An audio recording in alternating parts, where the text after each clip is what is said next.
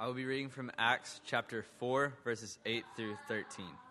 Then Peter, filled with the Holy Spirit, said to them, Rulers and elders of the people, if you are being called to account today for an act of kindness shown to a man who was lame and are being asked how he was healed, then know this you and all the people of Israel is by the name of Jesus Christ of Nazareth, whom you crucified, but whom God raised from the dead, and this man stands before you healed. Jesus is the stone you builders the builders rejected, which has become the cornerstone. Salvation is found in no one else, for there is no other name under heaven given to mankind by which he must be saved. When they saw the courage of Peter and John and realized that they were unschooled, ordinary men, they were astonished, and they took note that these men had been with Jesus.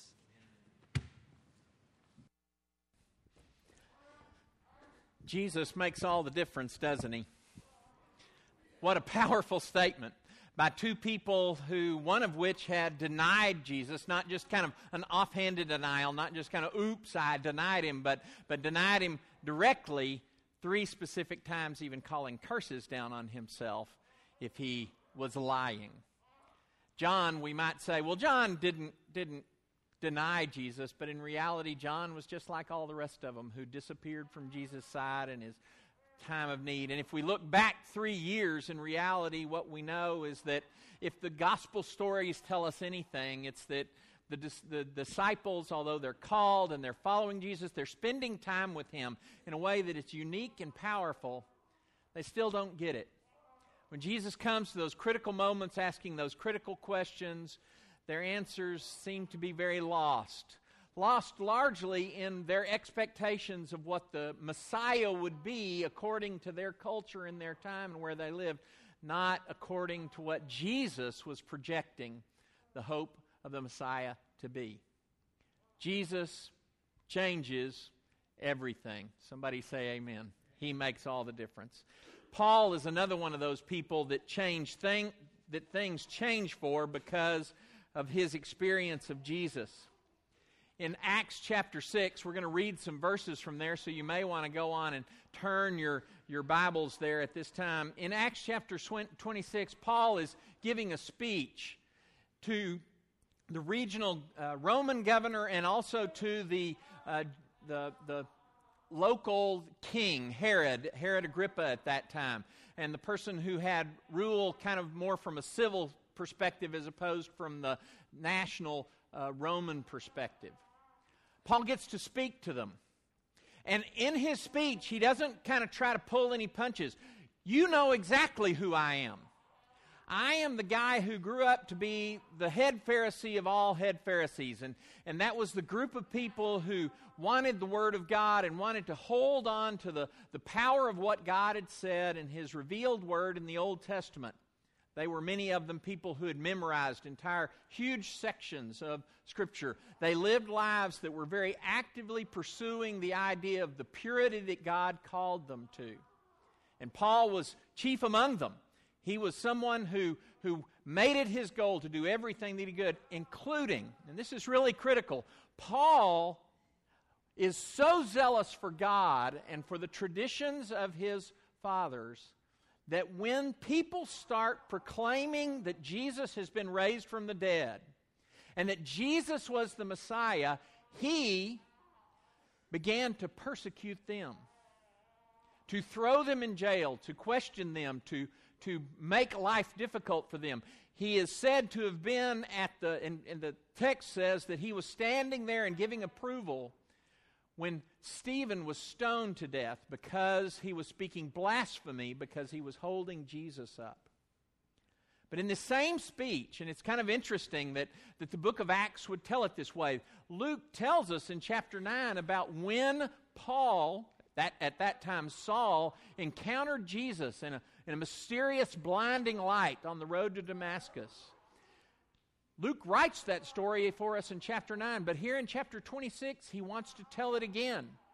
Even though we, the audience who are reading the book, already know that story, he wants to re emphasize it. I was persecuting those who followed Jesus, and then Jesus came to me. And Jesus, Jesus' intersection with my life, made all the difference. And these are some of the words that are part of that, that message that Paul delivered to the Roman leader and to the local regional leader, uh, head of, of, of as, as important a people as there were in that time in that part of the world. Let's look at some of those excerpted verses.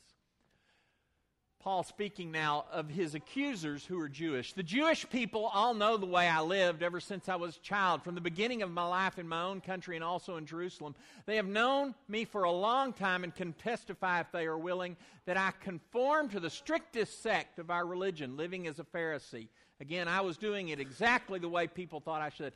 And now it is because of my hope a hope in what God has promised our ancestors in other words, I, that hope points backwards that I am on trial today. This is the promise our 12 tribes, again, kind of pointing backwards, that our 12 tribes hoping to see fulfilled as they earnestly serve God day and night.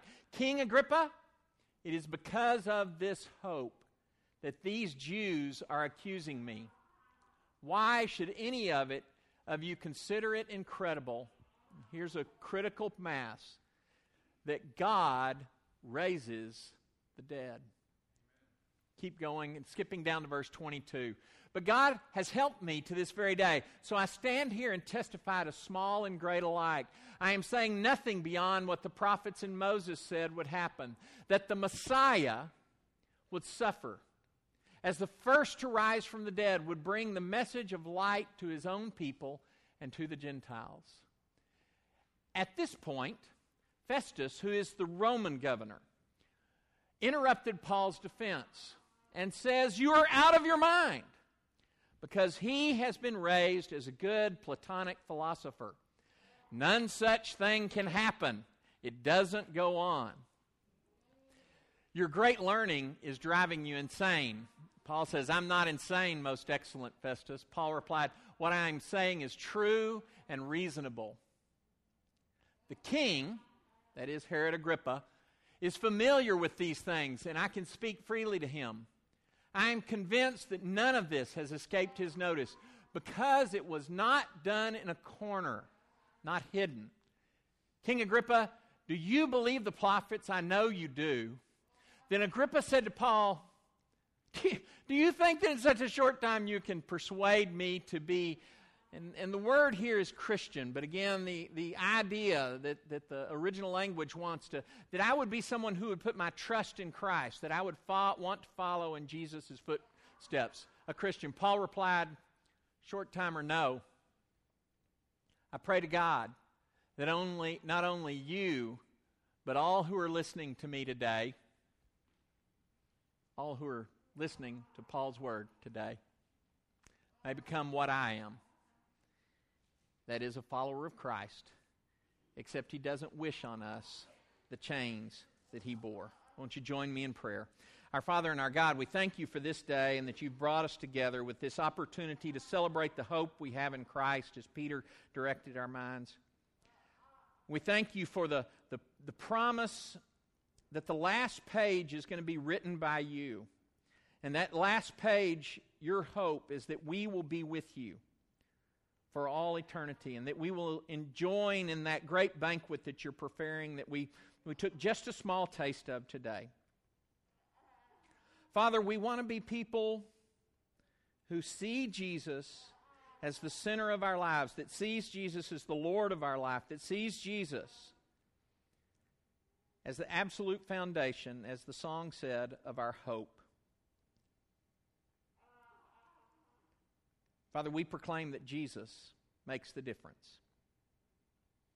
We ask your Spirit to come. We ask that that Spirit would help us to hear what you want to say today. I pray that nothing I do would get in the way of your message to these people. We thank you for Jesus, and it's in his name that we pray. And we all say, And now it's because of that hope. That hope that's in Jesus. The idea that Paul wants to say is, I was a different person and now I'm a new person. But that what Jesus brings forward for us is not something new that he generated, and in reality, it's a fulfillment of everything that God has been about since the creation itself, more importantly, since the fall. Since the brokenness of sin entered into the world, God has been pointing us forward to that Messiah, that special one, that anointed one who would come and make union with God that would start that process of getting us back to exactly where God wanted us to always be, which is with Him, possible. Paul was convinced that the hope that the all of the Bible of the Old Testament was pointing to was summed up in Jesus. And he wants everyone. And isn't it kind of audacious to step into the greatest leaders of the lands? These are people who run things. These are people that almost with a snap of their fingers. There's some exceptions here because Roman law said that Paul could appeal to Caesar. Festus, however, is Caesar's representative. And if Festus wanted to make life difficult for Paul, if Festus wanted to be sure that Paul didn't make it out of Caesarea, Festus could simply snap his fingers and it would be done. Herod, not this Herod, uh, his a, a cousin of his, was the man who, at a snap of a finger, said, John the Baptist, take his head. And John died. These are those kind of powerful people.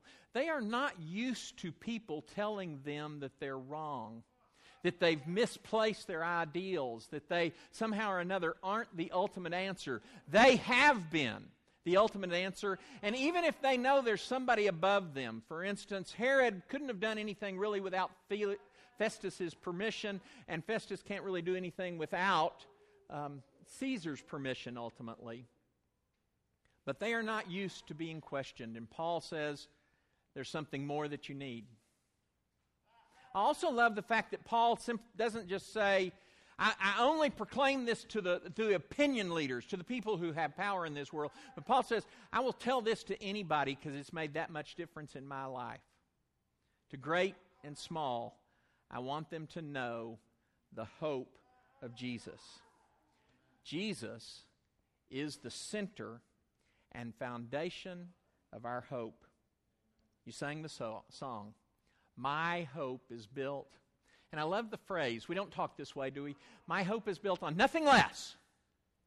I have a, have a friend, uh, and, and, and, it's, and it's common for him to cook wonderful, wonderful Italian uh, suppers, meals for us. He grew up in Italy. He knows how to cook. He's wonderful. And when he comes to your house, he always, he, it's not, what are you going to cook for me, but it's, let me cook for you.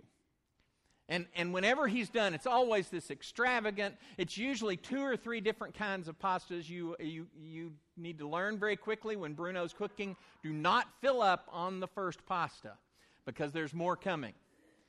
And you th- this, no one has ever treated, we don't, we don't, we don't go out and do, it's never this good.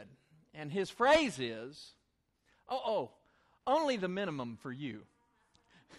You get the picture? This is this the least that I want to do for you. The song says, My hope is built on nothing less. That means that my greatest foundation, the most sure hope that I have, is Jesus Christ. Somebody please say, Amen. It's kind of interesting Hope is so centered in Jesus that he doesn't even talk about it.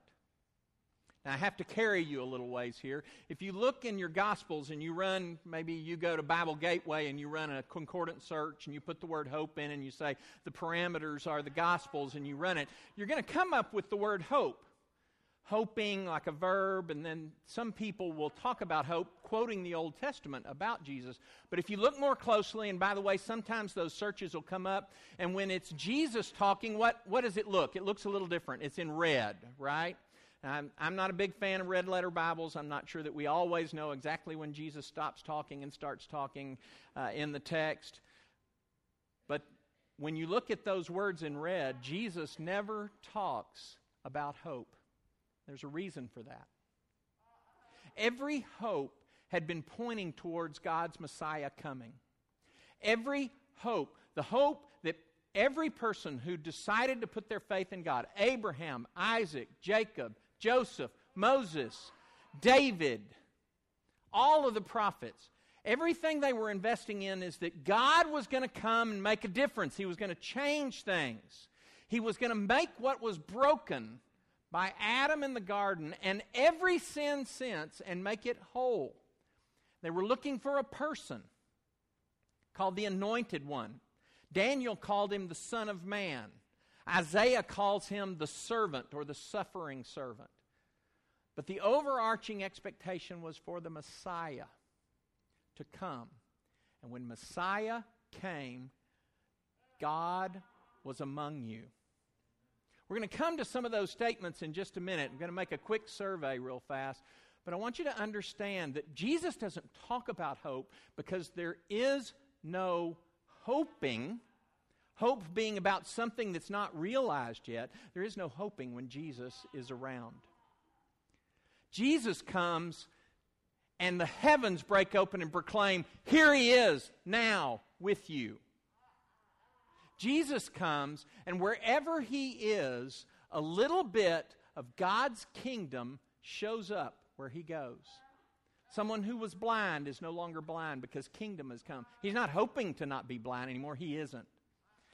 I love that scene where he feeds the 5,000. They're not hoping to be filled by God. God has done it. He is there among them. Jesus doesn't talk about hope because he's the fulfillment of all the hope that there is. Now we step into Acts and the books that follow Jesus' ministry, and they're always pointing back to the hope of Christ. The Old Testament is pointing toward to the hope of the Messiah. But Jesus says, and this is his phrase typically the kingdom is near, meaning it's here, right here among you. Jesus, that foundation of our hope the gospel writers will introduce this theme in, a, in several different ways, and I'm just going to pick up a few from each of the gospels. Mark is probably the earliest of the gospels that we look at, and Mark doesn't even tell us about the birth of Jesus. He begins with John the Baptist ministry, and then he particularly goes to Jesus' baptism.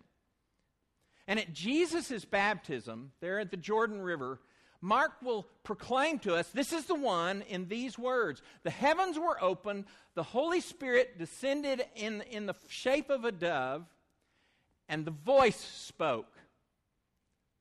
Now, Matthew will have the voice say, This is my son, a proclamation to everyone. Mark tells it this way He speaks to Jesus. You, you're my son, you're the one. You're the one we've been looking forward to. Everything you do from here on in is going to be about my kingdom breaking into the world. You are my son whom I love. With you, I'm well pleased. Matthew, we turn the page, and whether you want to argue that Matthew is later than Luke, I, am not for us to hear to discover, but Matthew tells of his birth story. And Matthew will talk about the birth of Jesus, but mostly what he does, he doesn't necessarily talk about all the details surrounding the birth. What he does is he says, See how Jesus is coming is a fulfillment of prophecy. And so he quotes Isaiah, who says, And they will call him the one that is to come, who is Jesus, who's about to be born, Emmanuel. And just to be sure that his audience doesn't miss it at all, he says, Emmanuel means God with us. It's not that we're hoping God will come. It's not that we're trusting that God is going to intervene in the situation, it's that He has in the person of Jesus. Luke wants to tell a few more details about the story. Luke wants to give us some background. So Luke literally goes back and tells us about the when, when John was conceived and when John was born and speaks to Mary. And we, we have this conversation as Mary is, is visited by the angel. And this is what the angel says You'll be with child, you're going to give birth to a son. And we talked about this a few weeks ago. And you will call him God Saves. Jesus and Joshua. You will call him by the name God saves. And he will be great, and he will be called the Son of the Most High. This is all language that points towards Messiah. The Lord will give him the throne of his father. So the language points, and now the object, the illustration. Give him the throne of his father David, and he will reign over the house of Jacob forever. And then this is specifically fulfilling Old Testament words. And his kingdom will never end. I want to be sure you understand that it isn't just about the idea that it's going to go all over the world, it's that it fills up all of time. The kingdom that we'll find in Jesus is a fulfillment of everything we've hoped for. The com- kingdom that we see that Jesus inaugurated is what we look forward to it being completed. And let me just be real honest. I'm hoping it's completed in my lifetime. I hope I'm alive when the trumpet sounds and the new inauguration of the kingdom of God, where God is with his people and his people are with him, comes during my lifetime. Luke is pointing towards Jesus as that fulfillment. John will do it without telling the birth story, but in reality, John tells the story from a cosmic perspective. From the very beginning, Jesus was there with God. He helped create the world, and nothing has been made that wasn't made with, with Him being part of it. Then he says this The Word became flesh and made His, you might circle that in your text if you find it, His dwelling among us. Behold, John the Baptist will say, Behold the Lamb of God who takes away the sin of the world. Two words here that are important. One is that the Word became flesh and He dwelt with us. You need to understand that the word that's used there is very specific. It talks about setting up a place where God comes that can move around. In the Old Testament, it was called a tabernacle. Say that word with me tabernacle. Uh, Donna Marie and Robin in their class with the third, fourth, fifth graders, uh, every couple of years, will they all make a tabernacle and they bring them out and we see them and, and, it, and there's all these details about the, what the tabernacle was like. But mostly, what the tabernacle was for was for there to be a place on earth where man could walk in the front door and God's, in reality, kind of his foot, just the, just the tip of his toe, touch the earth, a place where they came together. John says, the Word became flesh and became the place where God and man meet.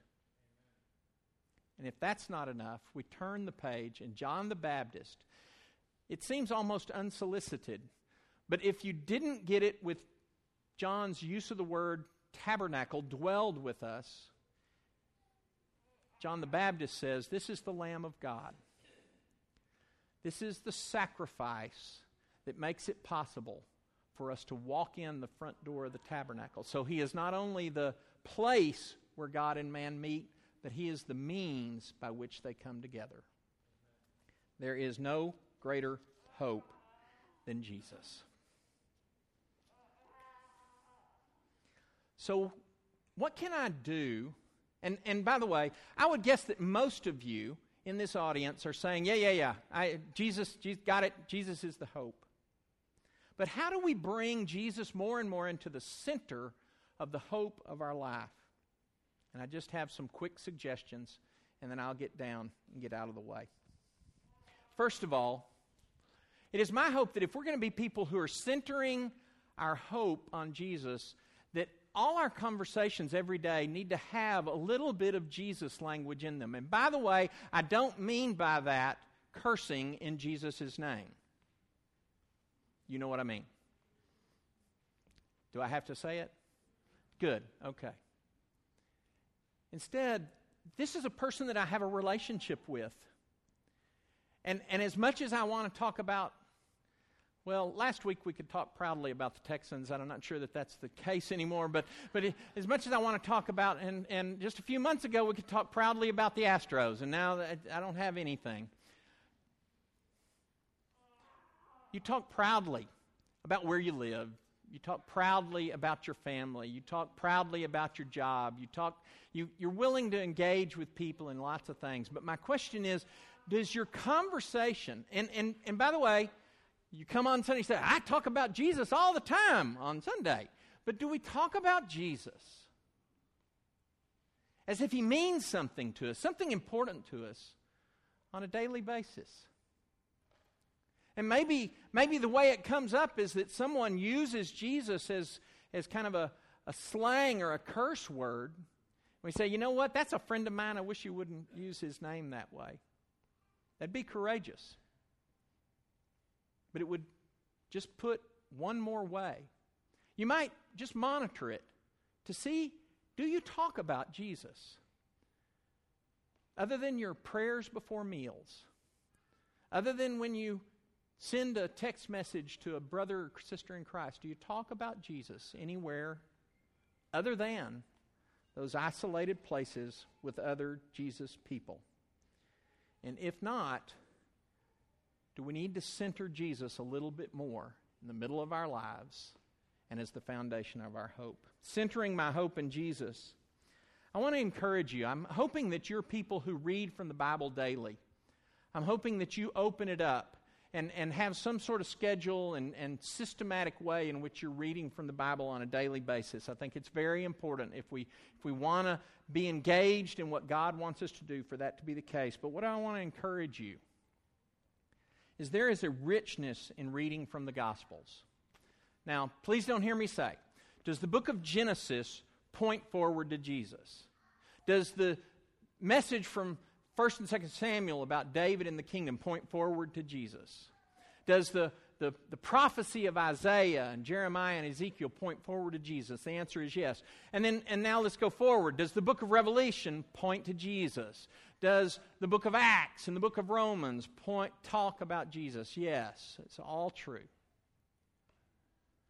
But if Jesus is going to be that foundational place, we need to spend a little time in those four wonderful books. Isn't it awesome that God chose to preserve for us four different ways of talking about Jesus.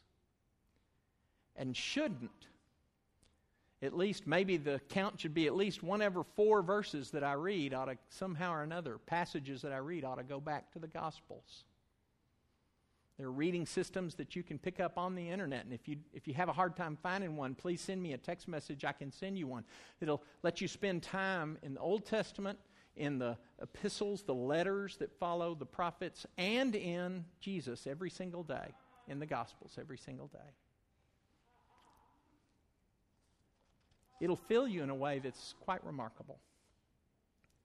Number three, hasn't it been wonderful to come together and sing these songs in celebration and worship to God today? Amen. Celebrating my hope in Jesus, though, can't be contained by Sunday mornings, can it? By the way, that doesn't need, mean that you need to walk into Buc-ee's singing, My hope is built on nothing less. But it might be that you hum a tune. Maybe a tune that you get from KSBJ, maybe from some other song. Maybe it's the sound of words that you read from a gospel. You are my child, and I love you. In you I'm well pleased. How does that celebration continue?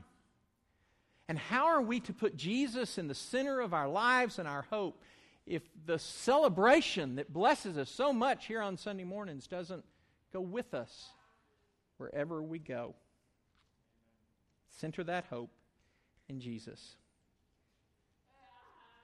Again, the invitation is not the idea that, that we want you to come and get some, some brokenness in your life straightened out because we all have brokenness. It's not that you need something more, so come join our little social club. The invitation, for me, every moment of every day, God calls to me and I hope I respond. The invitation is Christ. And how can He change your life?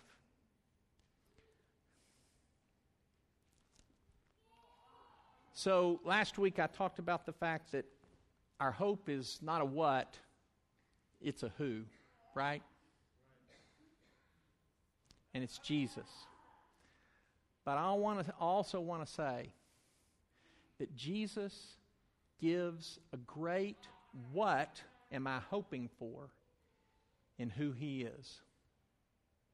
I am hoping for kingdom to come. And Jesus said it this way when he taught us to pray. I'm wanting kingdom to come on earth as it is in heaven.